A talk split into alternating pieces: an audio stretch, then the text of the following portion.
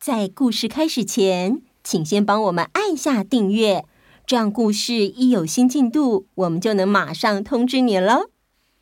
好了吗？好，我们开始今天的故事喽。哪个岛最热？套丁岛。Hello，我是小当家哥哥，欢迎来到童话套丁岛，一起从童话故事里发掘生活里的各种小知识吧。我们都在套丁岛更新哦。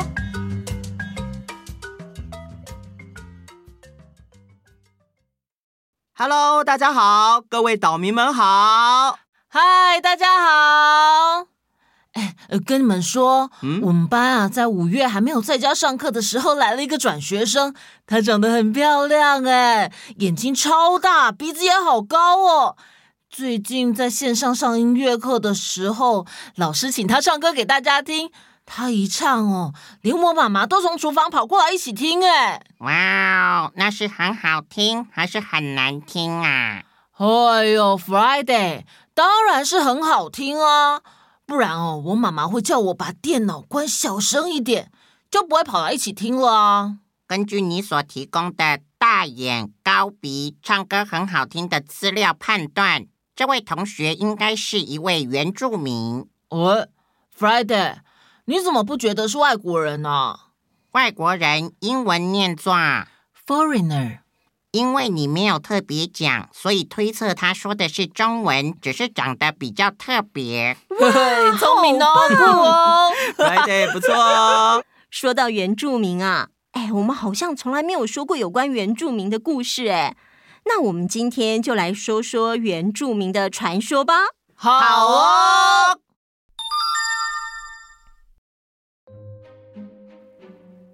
很久很久以前。在原住民部落里，有个年轻人阿南和部落里的一位老爷爷龙伯住在一起。阿南觉得生活只要有东西可以吃，饿不死就行了，所以啊，他几乎不大工作，不是坐在树下发呆，就是望着远方的山哼歌。龙伯常常念他：“阿南，你要这样生活到什么时候？”这餐吃完，下一餐在哪都不知道。年纪再大点，要怎么办呢？哎呀，以后的事以后再说啦。这天，龙伯要种地瓜，要阿南一起来帮忙。阿南心不甘情不愿地拿起小锄头，在地上乱挖。小锄头一下子碰到石头，一下子又碰到树根，没几下。小锄头的柄就被敲断了，而且还不止敲断一把，是一连敲断了三把锄头的柄。哎呦，这什么锄头啊！我不要做了啦！你，哎呀，你实在是……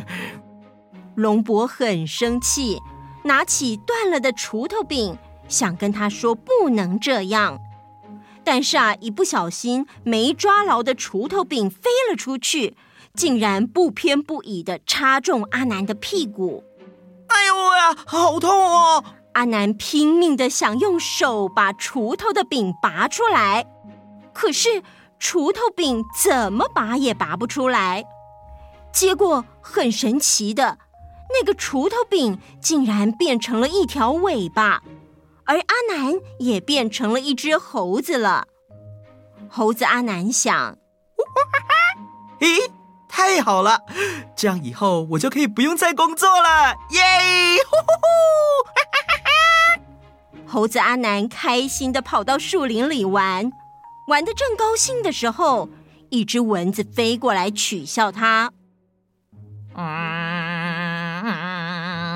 懒惰鬼长了尾巴变猴子，咻咻咻！嗯，你可恶！你这只臭蚊子，看我不打扁你！嘿，嗯，嘿嘿。猴子阿南很生气，一伸手就把蚊子给打扁了。结果蚊子王看见他最喜欢的部下被猴子打扁，马上下令蚊子大军攻击猴子阿南。攻击！攻击！攻击！哎呦，你们这些臭蚊子，快走开！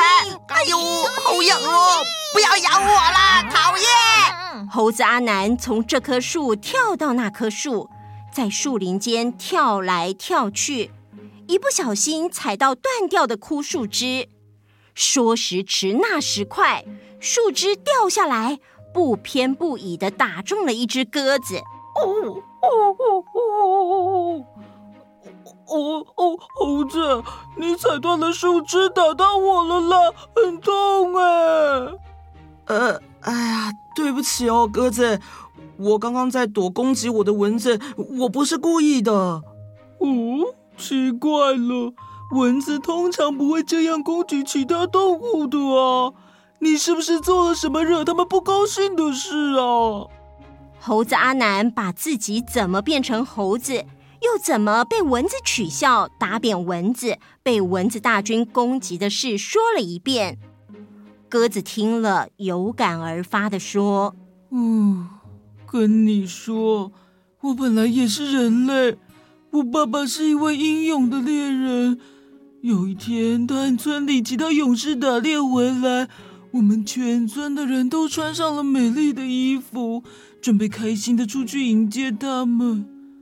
我正想出去的时候，我妈说：“多多啊，现在时间还早，家里没水啦，你先去提一桶水回来，待会爸爸回来才有水喝。”我才把水提回来，我妈又说：“多多啊，家里没有柴可以烧啦，你先去前面的树林里砍些柴回来吧。”这时候，打猎的队伍已经快到村子口，眼看我就要来不及迎接我爸他们了。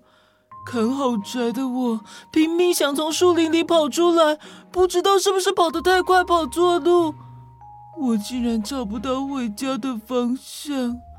我跑着，叫着，看有没有人会听到我的声音，但是没有，一直都没有。后来不知道怎么回事，变成了一只鸽子，到现在也没有找到回家的路。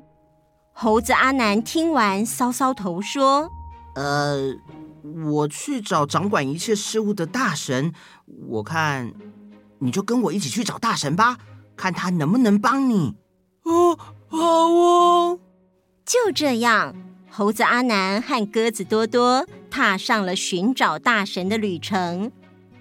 他们两个走啊走，来到一片大草原，草原上竟然起了大火。接着看到有一只穿山甲背着一只黑色的鸟从大火中跑了出来。穿山甲放下黑色的鸟之后，就钻了一个地洞跑掉了。猴子阿南问这只全身被大火黑烟熏得黑压压的鸟：“哎，你不是全身羽毛都很漂亮的彩色鸭吗？怎么会变成这个样子啊？”啊，原本我和穿山甲在草原上聊天，穿山甲说：“喂，彩色鸭，你信不信我可以从四面放火，自己却不会被烧到？”各位岛民们，这是故事，现实生活不可以像穿山甲这样哦。嗯，没错没错，我平常一定不会这样。谢谢 Friday 和穿山甲。穿山甲这么说之后，我就跟他说：“我才不信呢！”啊，他就说要马上表演给我看，结果真的马上啊！他没跟我说就开始放火，然后自己挖个洞就躲起来了，把我一个留在那里，害我被熏得一直咳嗽不说，全身五彩缤纷的羽毛也变得黑噜噜的。哦，我可怜的羽毛啊！以后我该怎么办呢？啊？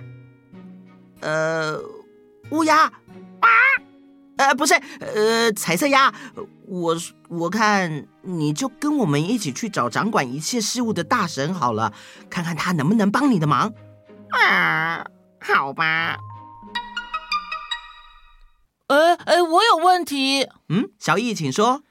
原住民的意思是不是原来住在这里的人民啊？哇，你很厉害哦，几乎没有错呢。原住民的完整说法是台湾原住民族，意思就是原本居住在台湾的民族。在十七世纪，大概是四百年前，汉人移民到台湾之前，就已经有数十个族群在台湾生活了。目前已经被政府认定的原住民族有十六个，但还有不少在认定 ING。嗯，我记得我表哥曾经跟我说过。原住民里面的塞夏族好像有一个很有名的祭典活动，是吗？小易说的应该是矮灵记，真的很有名啊！哎，说到矮灵记，我再来跟大家说说矮灵记由来的小故事吧。哎，可以继续听故事哦，太好了！耶！Yeah!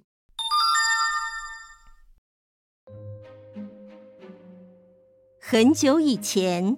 在新竹上平溪上游，住着一群身高只有三尺长、大概一百公分的小矮人。他们虽然身材短小，但是臂力惊人，擅长巫术，而且啊，很会种食物。他们将农耕种田的技巧传授给塞夏族人，于是塞夏族人可以用种的东西来养活自己。因此呢，每年谷物成熟的时候，塞夏族人一定会邀请矮人一起检视谷物丰收的状态，而且共同祭祀庆祝。矮人们认为，长期协助塞夏族人改善农耕技术非常有功劳，久而久之就开始狂妄自大起来了，甚至啊，还会霸凌塞夏族的妇女。或是用巫术诱拐塞夏族妇女，这些行为让塞夏族人忍无可忍，痛苦不堪。于是，他们开始密谋如何消灭矮人。塞夏族人想到，每次庆祝丰收、歌舞饮酒之后，矮人们都会爬上两族交界悬崖上的大树上休息。跟你们说。我们把大树底部砍掉一大半，然后把泥巴涂厚一点，暗暗的，他们又喝醉了，应该看不出来。到时候，大树一定会承受不了矮人们的重量而倒塌，他们就会掉下去了。好，我们马上动手。果然，那年的丰年庆之后，矮人们喝完酒，全都爬上了大树休息。承受不了矮人重量的大树就开始倾斜倒塌，结果矮人们一一掉下去死掉了。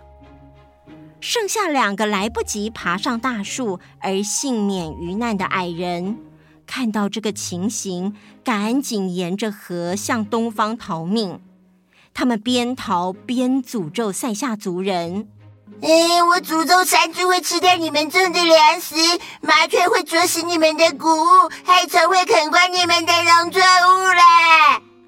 你们不按期举行矮灵祭，农作物将不再生长，塞夏族也会无法延续。不久之后，塞夏族真的发生瘟疫，田里的谷米都长不出来。塞夏人突然想起了矮人临走前的诅咒，明白是矮人的怨灵在作祟。从此，塞夏族就开始举行矮灵祭，祈求上天赐福，祭悼矮灵，保佑族人的平安和农作物的丰收，也希望以此化解塞夏人与矮人之间的恩怨。而这个习俗一直到现在。变成很有名又很有特色的矮灵祭哦！哇，今天听故事听得好满足哦！对呀，好开心哦！好啦，那我们今天的故事就到这里结束啦，请把我们分享给你的好朋友哦！没错没错，那我们下次见，拜拜。